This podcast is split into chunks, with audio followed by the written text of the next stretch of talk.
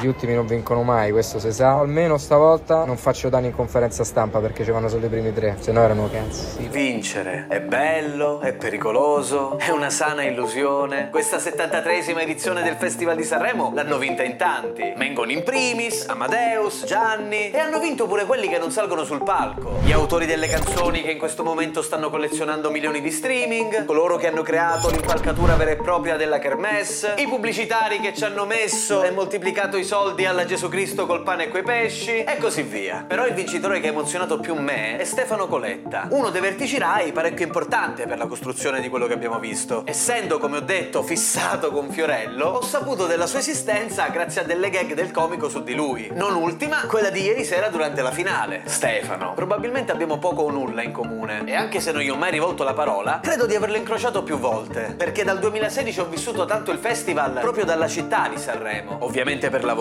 E Stefano c'è da anni ormai. Se la memoria non mi inganna, era in giro per Sanremo anche prima di Amadeus. Però devo dire anche che molto di quello che ho visto lì in questi anni mi ha fatto tanta paura e ha completamente cambiato il mio sguardo sul mondo. Sanremo a Sanremo durante il festival è completamente un'altra cosa rispetto a quello che si evince dalle infinite ore di diretta. Si parla spesso dello sciacallaggio dei giornalisti durante questi eventi importanti. Eppure non si parla per nulla del cinismo degli uffici stampa, della supponenza della maggioranza dei cosiddetti artisti, oppure della spietatezza delle case discografiche. È come la morte, fa paura e quindi se ne parla il meno possibile. Voi credete che i social siano il male del mondo? Ma provate ad andare a Sanremo durante quelle settimane e vi accorgerete che i social sono molto peggio quando si incarnano e diventano realtà. La città di Sanremo, alla faccia di tutti i vincitori, si riempie di perdenti. Paolo Villaggio, poco tempo fa, scriveva una delle più indicibili verità sulla realtà. Il mondo è fatto per la maggior parte da persone che nella vita hanno fallito. E io lì di questa gente in questi anni ne ho vista tantissima. Molti di questi falliti vanno ad elemosinare vittoria sotto forma di selfie, autografi e interviste ai vincitori. Perché una foto dall'Ariston conta più del duro lavoro? Eh, perché è più immediata. Comunica meglio, fa più like. È un'ottima poker face dietro cui nascondere l'inconsistenza. Senza i falliti non esisterebbero i vincitori e viceversa. Un'umanità spicciola e povera di anima, che anela a dei non meno inesistenti di quelli che vivevano sull'Olimpo. Nessuno punta più sulle proprie capacità.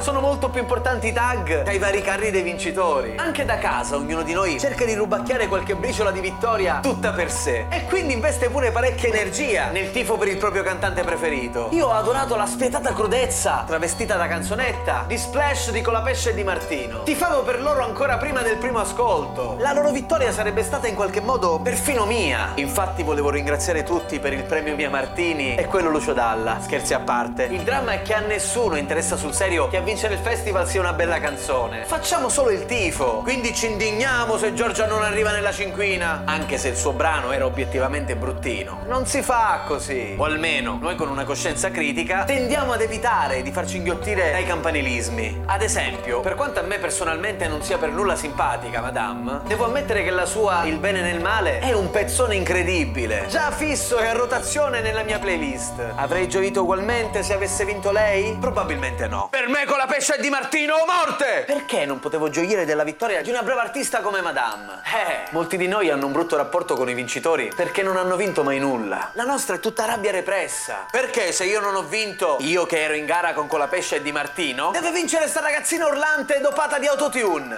Rabbia. Questa è puramente rabbia immotivata. Nella vittoria degli altri c'è dentro anche la nostra sconfitta. Oggi alzata di mano per tutti quelli che hanno goduto del piazzamento di ultimo al quarto posto. Ed è un godimento completamente insensato, visto che questo ragazzo si è costruito in pochi anni un grande successo. Eppure, nel profondo, ci illudiamo che nella sua sconfitta ci sia una nostra piccola vittoria. Gli esseri umani sono proprio la categoria di esseri viventi peggiori per essere definita con l'aggettivo positivo umani. Forse con la pesce di Martino hanno perso, oppure più semplicemente, sono finiti così lontani dal podio solo perché non sono arrivati a tutti. L'avete ascoltato il testo della loro canzone? Lo avete capito? Considerando il loro piazzamento in classifica ne dubito. Io nella vita sono un perdente, un fallito, un ultimo classificato. E non perché non abbia tutte le carte in regola per sfondare. È solo che non arrivo a tutti come il tra l'altro bravissimo Marco Mengoni. Mica però mi sono mai arreso o buttato giù. So che le cose stanno così per un motivo ben preciso. Sono un perdente solo perché giochiamo con le vostre regole. Sanremo, come la vita, non funziona come una qualche gara podistica. Parti da un ottimo fisico, ti alleni tutti i giorni, diventi il più veloce in circolazione e tagli il traguardo della maratona per primo. Sanremo e, ripeto, la vita sono molto più simili a una partita di calcio. Per quanto sia comunque complicato e raro, può succedere che l'ultima in classifica sconfigga la capolista. Puoi ammazzarti di allenamenti quanto ti pare, ma se la palla non gira, un qualsiasi passante ti può fare il tunnel, saltarti e andare in rete. Le vittorie sono inspiegabilmente misteriose. Hai voglia a vomitare la stronzata che il duro lavoro paga sempre? Non è vero! Vincono principalmente i battezzati dal caso. Non solo, eh? Ma per la maggior parte sì. Io personalmente ho smesso di lottare per il primo posto in quinta elementare. I Boy Scout organizzarono nel mio paesino, Isola delle Femmine, una gara di disegno. Nella giuria c'era pure un cugino di mio padre. Quindi partecipai con la convinzione di avere la vittoria già in tasca. Era il 1995 e, pensate un po', senza Greta Thunberg, già allora si parlava di inquinamento. Infatti il concorso consisteva nel disegnare qualcosa che raccontasse il rispetto per l'ambiente. Ero in classe, c'era la maestra Lentini che spiegava, quando proprio il cugino di mio padre bussò alla porta. Entrarono lui e una ragazza. Buongiorno maestra, scusi se la interrompo. Volevo comunicare alla classe che due dei vincitori del concorso sono proprio qui dentro. Nessuna ansia, sapevo perfettamente che erano lì per me. Tre sezioni, A, B, C, da una trentina di alunni ciascuna. Tutti erano stati obbligati a partecipare, ma io sapevo benissimo di essere stato il più scaltro di tutti i 90 concorrenti. Per finta umiltà non mi alzai, attesi di ascoltare pronunciare il mio nome ad alta voce. Il primo premio se lo è aggiudicato Viviana e il secondo Giuseppe. Come secondo? Pensai nell'assordante silenzio della mia mente. Com'era possibile?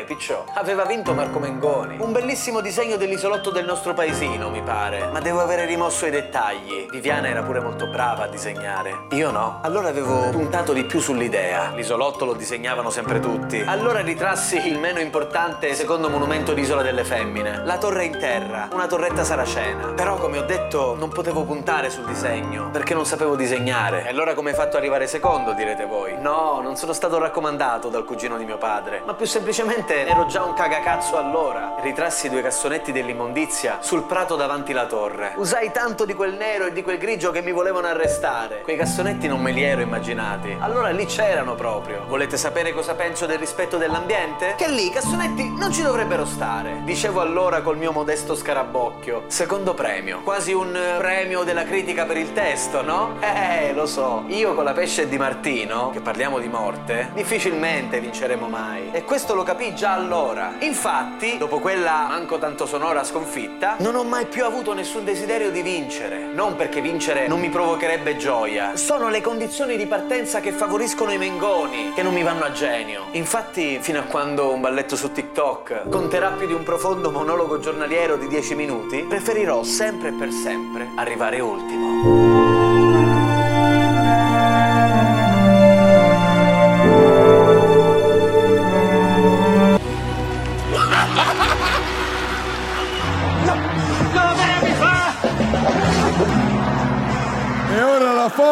Sta a evidenziare che la serata è finita. Bonus track per raccontarvi un piccolo errore. Questa è la medaglia del secondo classificato a quel concorso di disegno. Era il 1997, il secondo classificato, e quel concorso non fu organizzato dai Boy Scout, ma dalla Proloco.